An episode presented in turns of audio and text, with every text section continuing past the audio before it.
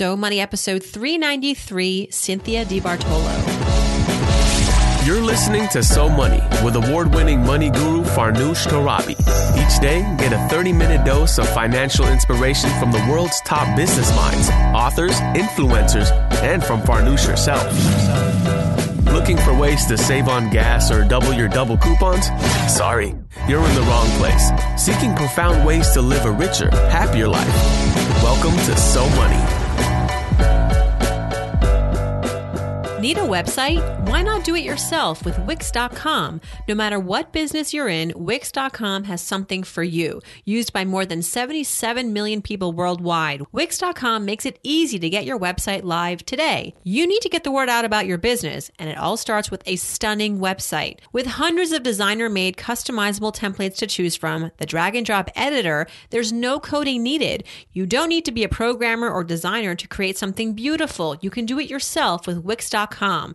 Wix.com empowers business owners to create their own professional websites every day. When you're running your own business, you're bound to be busy, too busy, too busy worrying about your budget, your scheduling appointments, or to build a website for your business. And because you're too busy, it has to be easy. And that's where Wix.com comes in. With Wix.com, it's easy and free. Go to Wix.com to create your own website today. The result will be stunning.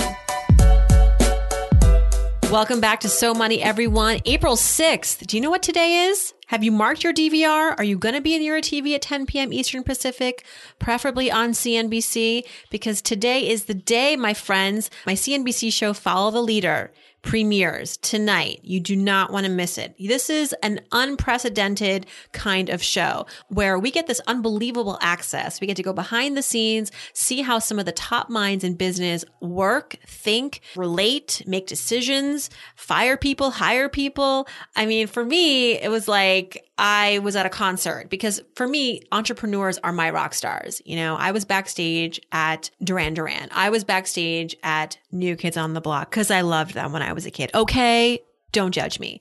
I'm going to be actually on Twitter during the show from 10 p.m. to 11 p.m. Eastern and Pacific, tweeting, live tweeting, answering your questions, giving you some behind the scenes, some sidebars about what was going on in the episode. And so it should be a lot of fun.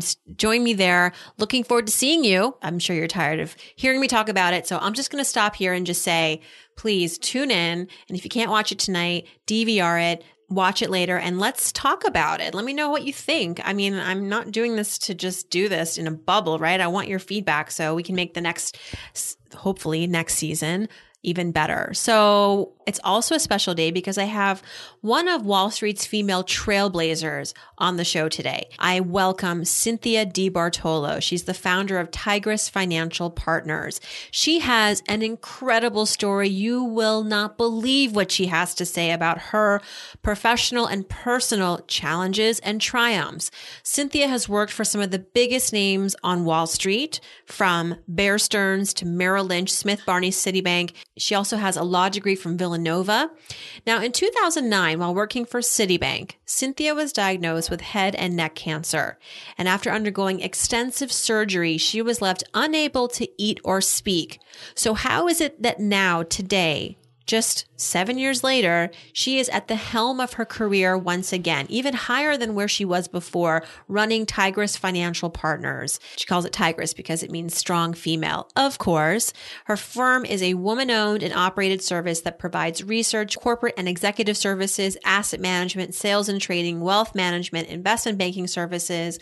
She also serves as the chair of the Greater New York Chamber of Commerce. And listening to this interview might just change your life. I'm going to go there and say this might change your life. In our conversation with Cynthia, we learn about how she climbed the Wall Street ladder in the 1980s when the so called glass ceiling was actually a really thick brick ceiling. We talk about her devastating personal complication in 2009, how she found the strength to bounce back even higher, and why today she describes herself, her approach to money, as a conscious capitalist. What does that mean? Here is Cynthia DiBartolo. Cynthia DiBartolo, welcome to So Money. I have been wanting to speak with you for some time now, and I'm, I'm so honored to have you join us on the show. Well, thank you so much, Farnoosh. It's my pleasure. I, I think that your uh, this type of platform is so empowering and inspiring to the listeners.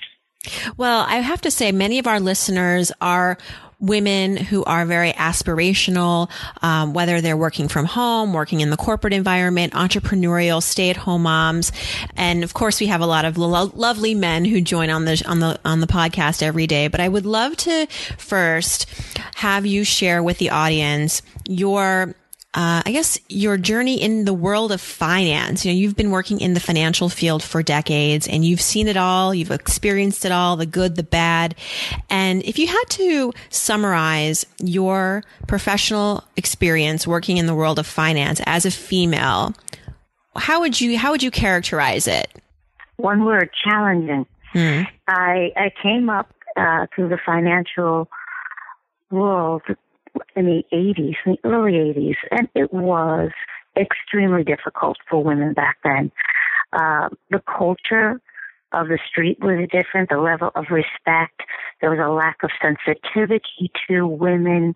Um, it was a a very very different place uh, to try to, to break into, and it took took a thick skin and tremendous amount of tenacity for a woman to prevail. I remember reading an article where um, you recalled asking one of your bosses back in the 80s, you know, why did you hire me? And he said something like, well, you're easy on the eyes. As opposed to you're like this accomplished, experienced, educated candidate, and we wanted to bring you on the team. It was the most derogatory response he could have given, or one of the most derogatory. I, I I was so disappointed and offended. I thought he was going to say, "I hired you because of your competitive drive.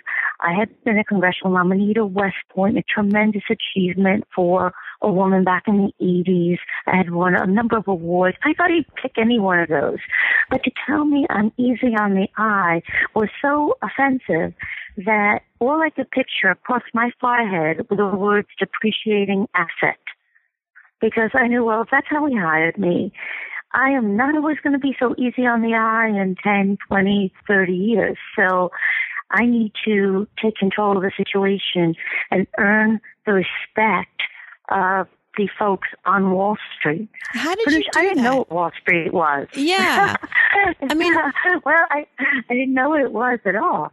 Uh, when I first went, I didn't know if it was an actual street or place. it is. but, or culture. And I got there and found it was a cult. So uh, that required a lot of strategic maneuvering on my part. Well, can we can you share some of that strategic maneuvering? How did you, like you said, go and earn the respect that you deserved today you have your own company and you employ women and that's obviously your way of addressing the situation. Unfortunately, things haven't changed that much since the 80s, at least not enough where women feel completely at peace and respected in the world of finance. But back in the 80s and 90s, how did you pick yourself up from all that? You know, it, it wasn't easy. I saw a lot of women just uh, driven out by the lack of respect, the the kind of the, there wasn't a glass ceiling back back then. It was a brick ceiling, and they just saw they saw nothing beyond what was in front of them. I I really felt that I had a my intellectual capital uh, was if I could get people to see that and value that, I would be able to propel myself through uh, Wall Street. And I think the first thing that became obvious to me was, you know, federal securities regulations. It was in the 80s. People were just starting to talk about it. So why not go back and get my law degree with that specialty? And that would thrust me into a different category. And with that degree, I would be armed to really uh, present myself uh, in a very different platform. And people would be forced to respect the knowledge base at that point. That's so brilliant. And that's still applicable today. Basically, the advice is go where you see momentum, where nobody maybe is capitalizing on that. What you did was you were uh, paying attention to what was happening in the world around you. And you were like, I'm going to go and be the expert in that. So no matter what my gender, my color, my age, if I have that expertise, I'm going to be employed. It was clear to me, Farnoosh, early on that financial services didn't suffer from a deficit of talent among women. What they suffered from was a deficit of opportunity. And I needed to figure out where that opportunity lied and try to just navigate myself into that, even if it was just a narrow a space at the time. Why did you want to start Tigress Financial Partners? What was the impetus for that? I truthfully did not have a burning desire to ever start my own firm. I always thought my career uh, would uh, continue through the bulge brackets, and I would retire at a very late age, well into my 60s and maybe early 70s, from a bulge bracket firm. But in 2009, um, I faced some very devastating news that affected both my personal and professional life. Yeah, I was the consummate uh, professional woman that probably put a lot of things before my own personal health. And if I can get any message out to your listening audiences, put your health first, uh, always, because without that, you have nothing. But I spent a lot of time focusing on how to do damage control in a, in a terrible market for the company I was working with. Uh, by the time I actually dealt with a personal issue that I wasn't feeling well, um, I had been diagnosed with uh, advanced squamous cell carcinoma of the head and neck. It was a catastrophic diagnosis in that my primary site of cancer was my tongue. And within three weeks of my diagnosis, I was going to face the unbelievable challenge of having to go through a radical surgery to remove a significant portion of my tongue, in a dissection, as well as a tracheotomy. I went through those uh, surgeries, but I was left very, very disabled, incapacitated. Uh, today, I speak to you, and your viewing, uh, your listening audience, are actually hearing me speaking with a reconstructed tongue. It took me almost two years to learn to speak. It was an arduous, arduous process. It was a combination of skilled surgeons, incredible speech pathologists, and the relentless encouragement of my family and my fiance to get me to speak. The speech limitation I had prevented me from going back to what I loved to do in corporate America. And I had to think long and hard about what was going to be next. And I wrote on a board to my father because my communication method at that time was largely through a board. I wrote, what will I do with myself? And he just looked at me without blinking and said, those doctors operated on your tongue, not your brain. Figure it out. And I started to read Dodd Frank. You know, when you don't, mm-hmm. when you can't speak, you have a lot of time to read. I think there's only three people that have read Dodd Frank, Dodd Frank or myself from cover to cover. and I found something in there about um, language regarding using women and minority firms to the fullest extent possible. And a light went on in my head that I could take all my years of education and experience on Wall Street and my tenacity and go and form my own woman owned and operated broker dealer.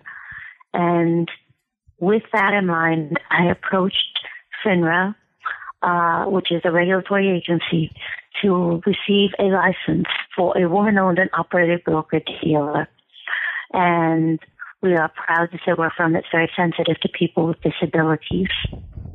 I love how you I read a lot about your story and there was one takeaway that I will never forget, which was that, you know, for everyone out there who experiences a personal tragedy like that, and, you know, you can be a victim. There's nothing wrong with that. That's part of the process sometimes, but don't be a volunteer is what you say. Can you elaborate on that? Yes, absolutely, Farnoosh at some point in our lives, everyone is going to be a victim of something, right? It could be a small issue and it could be a fairly catastrophic one. Uh, the scale of that and the pendulum will swing. And it's okay to accepting a victim But the task we all have to embrace is that we need to take that particular status and turn that challenge into our opportunity. It is easy for, for people to become a victim and perpetuate the victim status. I have tremendous issues with support groups that do not take people to the level of empowering themselves, but allow them to waddle in the victim mode because that's not going to help an individual propel their life forward. That is not going to help you regain the dignity that you once had, nor is it going to allow you to embrace and enjoy the quality of life that you deserve. Well said. How long did it take you, Cynthia, to from the moment that you were recovering from your surgery and you had this you read Dodd Frank and you're realizing, oh my gosh, here's this mm-hmm. opportunity. And of course, you had to rebuild your personal life, your personal capabilities. You had to learn how to speak again. Um, how long did it take for that and then to, to launch Tigress? I mean, can you take me through that timeline a little bit? I'm sure you were very impatient. I would be. yes. Well, in 2009, uh, I, I had the surgery. It was in the spring of 2009. Um, I, I spent several, several months extremely incapacitated, going from a respirator to really just uh, learning some basic functionalities of swallowing and then going on being able to manipulate the reconstruction of my tongue. My tongue has been reconstructed from my arm and in the beginning it was difficult to even say the word water. Um, my family was relentless in having me learn to speak. My fiance used to joke before he was my fiance at the time, he was my boyfriend, and he said, Baby, if you learn to say just two words, ring and bling, I will buy you a ring. So I have a lot of encouragement from the sidelines, but I also, the reality check of what would come from a professional standpoint was glaring. Colleagues of mine that worked with me for a decade said, you know, Cynthia, Wall Street's hard enough for a woman. It may be impossible for a disabled woman. And I started to put my ducks in a row and think, okay, how do I get from where I am today to where I want to be? I could actually see where I wanted to be. The only, my challenge was how do I create the roadmap to get there? So, uh, you know, just looking at what financial services had to offer in terms of what you call a minority space made sense to me. There is a high demand for minority owned broker dealers and they, those, the definition of that just includes women, African American owned firms, disabled vet firms, Hispanic owned firms. And I saw the demand for minority owned firms and then decided, okay, do I want to be the same as any other minority owned firm? why don't I do something disruptive in the financial services space? And I did a gap analysis and saw that what most of those firms were missing was an organic research product that had tremendous credibility to it. So I thought, well, that's going to be my starting point. If I'm going to build something, I'm going to build something that's disruptive, that's going to be able to take market share in a very different way. So the overall from this time, 2009 to the time I got the license from FINRA was October of 2011. And I'm sure along the way, maybe not to your face, but you felt it, right? People were maybe looking at the whole process thinking, how is she going to do this? yes. I mean, I'm not only, only uh-huh. because all entrepreneurs face um, scrutiny. So, how did you overcome that? What was your approach to to any naysayers? Uh, it was my. I was committed to what I could see in front of me. I'm a person that believes that hope is the most. Uh, it is hope itself is the most incredible force in the world. And if I could believe that and translate that to other people, they could see my vision. Here's, here's an example. When I went to get my clearing arrangement, and when you're a broker dealer, you need a clearing arrangement. I was sitting with clearing firm and they asked me, you know, how many accounts I had and I held up my hand because I didn't speak well. And he thought I meant 3,000 and I was like shaking my head. No, he's like 300. I like, no. He goes, zero? And I'm like, I shook my head, yes. And he couldn't understand. Uh, this is one of the directors at the Clinton couldn't understand why I would take this on. And he said to me, why would you ever want to build a firm, especially in a bad market?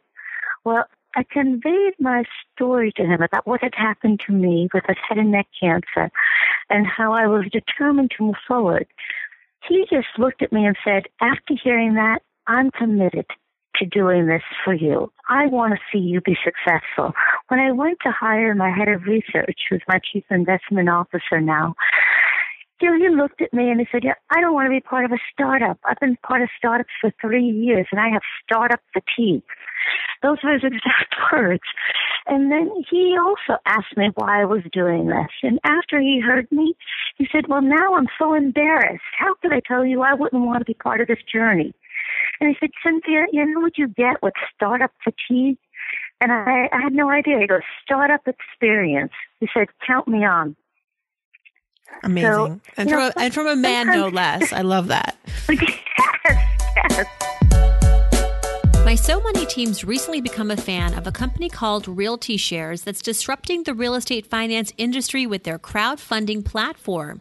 Here's some investment advice brought to you by our April sponsor, RealtyShares.com. Haley from New York writes, How do I invest in real estate in California? Well, Haley, one easy way to invest in any one of the 50 states is through a real estate crowdfunding website. There are a few, but RealtyShares.com has the lowest investment minimums. Realty Shares allows accredited investors to invest as little as $5,000 per transaction in residential and commercial real estate projects across the U.S. What's great about Realty Shares is that all of the real estate deals are sourced and vetted by experienced investment professionals. Thousands of investors are using the platform to browse through deals and invest in minutes. Of course, keep in mind that all investments are risky and may lose value. Past performance is not indicative of future results. For this month only, when you sign up at realtyshares.com slash so money and link a bank bank account, the company will transfer $50 into your linked bank account. Visit realtyshares.com slash so money to begin today. What's your favorite part of running your own company? Oh, I think it is um, helping others achieve their maximum potential. That I could be a resource and a platform for people, uh, talented individuals to see their own success maximized, that, that's a tremendous uh, reward for me. Cynthia, I have to now ask you some financial questions, right? Because you have had such a perspective that I don't think any of my female guests, at least, have had the, the ex- experience on Wall Street. Well, perhaps Sallie Krawcheck. you and Sallie Krawcheck. she's terrific. Fantastic. Yeah, she's lovely. And, you know, she's also starting a new company this year. Um, it's a basically a female focused auto investment platform. So, um, looking correct, forward correct. to that. I'll be following you closely. Yeah, it's called Ellevest. So now, yeah. What would you say is your personal financial philosophy? How you like to kind of approach your own money, your own kind of money mantra, if you have one? Mm-hmm. I I call myself a conscious capitalist. A conscious. Um, I, what was that? A conscious, conscious conscious capitalist. Conscious capitalist. Mm-hmm. mm-hmm. I I look at money as a way to help make people and places better than they are. I have since I'm a young girl, I've always tried to leave people in a better situation than I found them. And you can do that with money you need money to in order to advance social good for people. Um, having having being passionate about a social cause or an issue is tremendous. But without resources and without money, it's really, really hard to get widespread attention on that and to be able to see quantifiable results. Was there ever a time in your life where you wanted to do something and you didn't have the money? Oh, sure. Sure. Um, you know, I think I, I, I find it hard to believe uh, that most people haven't been faced with that. Um, I think access to capital is one of the biggest challenges uh, people face today um, on, on so many levels. But I know that when I wanted to start this firm, I didn't have access to capital. I had to figure out how to do it myself, how to make the sacrifices in my personal life, how to stream my personal life down to really minimize um, my my life and really say, okay, do these are luxuries I don't need and I can cut them out and I'm going to make those sacrifices. I've had to make the sacrifice in building my own business. I, I don't take the paycheck from my own business so that I can continue to reinvest in the business, in the people, in the, um, in the platform itself. What would you say is something I, I, want to learn more about growing up? I love that your father gave you such great advice, right? I can only imagine the environment you grew up in and you grew up here, I think here in New York, right? Staten Island. Yes. Mm-hmm. So what was that like? And, and specifically, what was a great financial memory that you had growing up as a kid? What was your money exposure growing up as a child in, in New York City? You know, I was able to see very uh, huge gaps of of what wealth meant and not having wealth because I lived in the in the suburbs of New York. I grew up in a very comfortable situation, but I was in and out of the city very early on as a child. Um, we would go down to the Bowery because my dad uh, and my mom had relatives that didn't live far from there, and I would see such poverty um, in that area that that vision of homeless people at an early on early age that I saw it was really frightening to me. It was something I couldn't understand how they got there, what happened in their lives, and the as a child, the pain I felt seeing it, just feeling so helpless for them. And early on, that cultivated my way of thinking that I really don't want to leave people in a situation like that. I want to be able to help them. I want to help. I want to be able to be in a situation where I can be instrumental in giving people their dignity and helping them understand their self worth.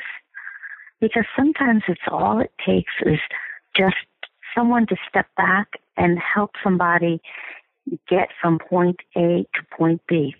And it's amazing if you get them to point B what they can do from there. I have to ask you, Cynthia, do you believe that in life things happen for a reason? I mean, some people just don't. Some people just think, you know, good or bad, life happens just because. But do you feel that you were meant to go through the experiences that you went through? I mean, because if this had happened to anybody else, I'm not sure they would have had the same outcome. You have a resilience that mm-hmm. is very specific and true to you. And so do you feel that in some ways you were handed this life on purpose? Absolutely. I think that um, my this, this, my path was charted out a long, long time ago. Um, I I have been a resilient person. I've been a resilient child. Just I can remember an incident. I probably was no more than eight years old, and I, you know, wanted to to go into the Sunday swimming competition at our local club. And I ran and signed up for the competition and it was backstroke of all things. And I get on the block and the gun goes off and I'm floundering around. I joined to sign up for the competition, but forgot I don't know how to swim. And I damn near drowned myself trying to get off the pool. And, you know, everybody was out of the pool. All the other kids were done and had made it to the other side. And I still continued to get across that pool. And I wouldn't give up till I made it to the other side.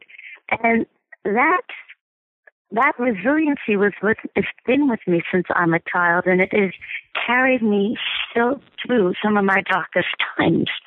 Um, there's no question that I have had a path that's challenged and I've taken those challenges and figured out how to make them into opportunities. I've also taken that path and found a way not to be resentful of what has happened to me and rather be grateful for what I have. And that, that in and of itself creates a very different philosophical approach. Mm-hmm. I've come to say resilient people don't bounce back. We bounce back higher. And there's a big difference between the two. Hmm. Well, how did you ever bounce back from a time that you would call your greatest financial failure? Let's talk about failure a little bit. We talk mm-hmm. about this with a lot of our guests. Was there a time in your life that you would say was a period of financial failure or an experience that was regrettable or disappointing financially? I, would absolutely go back to a point in time where, you know, I went through a divorce as a young woman. Um, at the same time, I was quite, quite sick. Um, it made earning a living during that time in the early, in my twenties, uh, in my field as a lawyer difficult just because I wasn't well, um, and couldn't put the hours in that I needed. I can remember not wondering how I was going to pay this bill and pay that bill and having to walk pretty far to uh, to do things because I didn't have the excess resources to put towards a cab. And I am the type of person I would never ask people for help. I wouldn't go back to my dad and ask for help. I was just going to figure it out. But you know, today I'm grateful I had that because it, it toughened me up. You know, it, it, it, did that at a very pivotal point in my life. And, you know, when you've gone through those financial challenges, when you have to figure out, well, pay this bill that month? Or how do I cut corners here? It, it, it really helps change your attitude later on because I'm very empathetic to people today. I'm empathetic to people that work for me and their personal challenges. I, I've taken that today on the front lines of fighting for increase for minimum wage simply because, you know, as I look around me and in New York, ah, it's impossible for people to live here, live a, a life of, of inequality on minimum wage. And I know what the sacrifices were for me. You know, you're talking 30 years ago, I can only imagine people trying to exist today on such limited resources and the effect that has on them and their families. How did you manage to overcome those that period though when you were getting a divorce and it was hard to, to work? How did you support yourself? Very creatively. I did I worked as a nanny um, for for uh, on uh, late at night, you know, to try to take extra uh, hours, you know, and, and generate some revenues for myself. I did all kinds of odd jobs. In addition to uh, doing work as a lawyer during the day for a limited amount of hours, I tried to supplement uh, what what I could uh, could do uh, earning um, additional sources of, of, of income. I've never felt any job was beneath me. Um, I've always thought, well, you know, it's a job and it's an honest job. It's an honest way to earn a living, and I was going to embrace it. I so think that's a very female mentality and it's a wonderful mentality. Don't you think? I don't think a lot of men mm-hmm. would say that, you know, no job is beneath me. I find that during the recession, a lot of women were able to find work quicker than men after getting laid off. Uh, maybe not the best jobs, maybe not the jobs of equal pay or equal stature, but for women, and I've had conversations with my you know, girlfriends that um, we feel very strongly that at the end of the day, if we have to afford a life for our families, we will do whatever it takes. And it's okay if we have law degrees and business degrees. We'll, you know, we'll house clean, we'll babysit, we'll work in, we'll work at Starbucks, like we'll make minimum wage and three other jobs, whatever it takes. And I find that's a resiliency that's very special to women. Yeah. Um, you know, we're whole brain thinkers, Farnoosh. So with that in mind, the outcome of how we embrace challenges is very different.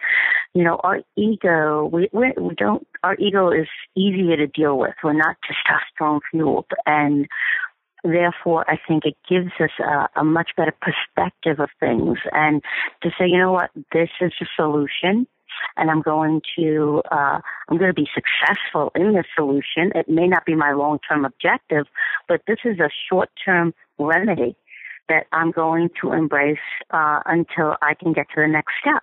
Cynthia, what's something that you do habitually with your money to make sure that, you know, it's it's growing, that it's in a good place? I wouldn't say I do one thing habitually. I think I do an, a, it's a holistic approach to money. Um, it's it's viewing how the how what the returns are on my money, whether it's properly allocated, what my long term uh, and uh, financial goals are, um, whether my return is, is yielding me in a direction so I can attain those long term goals, what I'd like to do in terms of a legacy with my money. Um, all of those things go into it. It's not just one thing. I think I think my approach to money has set me apart even in my career. When I worked for so many years in the bulge bracket firms, um, I thought that people had a very, very uh, myopic view towards money, depending on who you spoke to. And I was very early on to embrace the term a holistic approach to money because I always felt that that was the right way to um, to view it.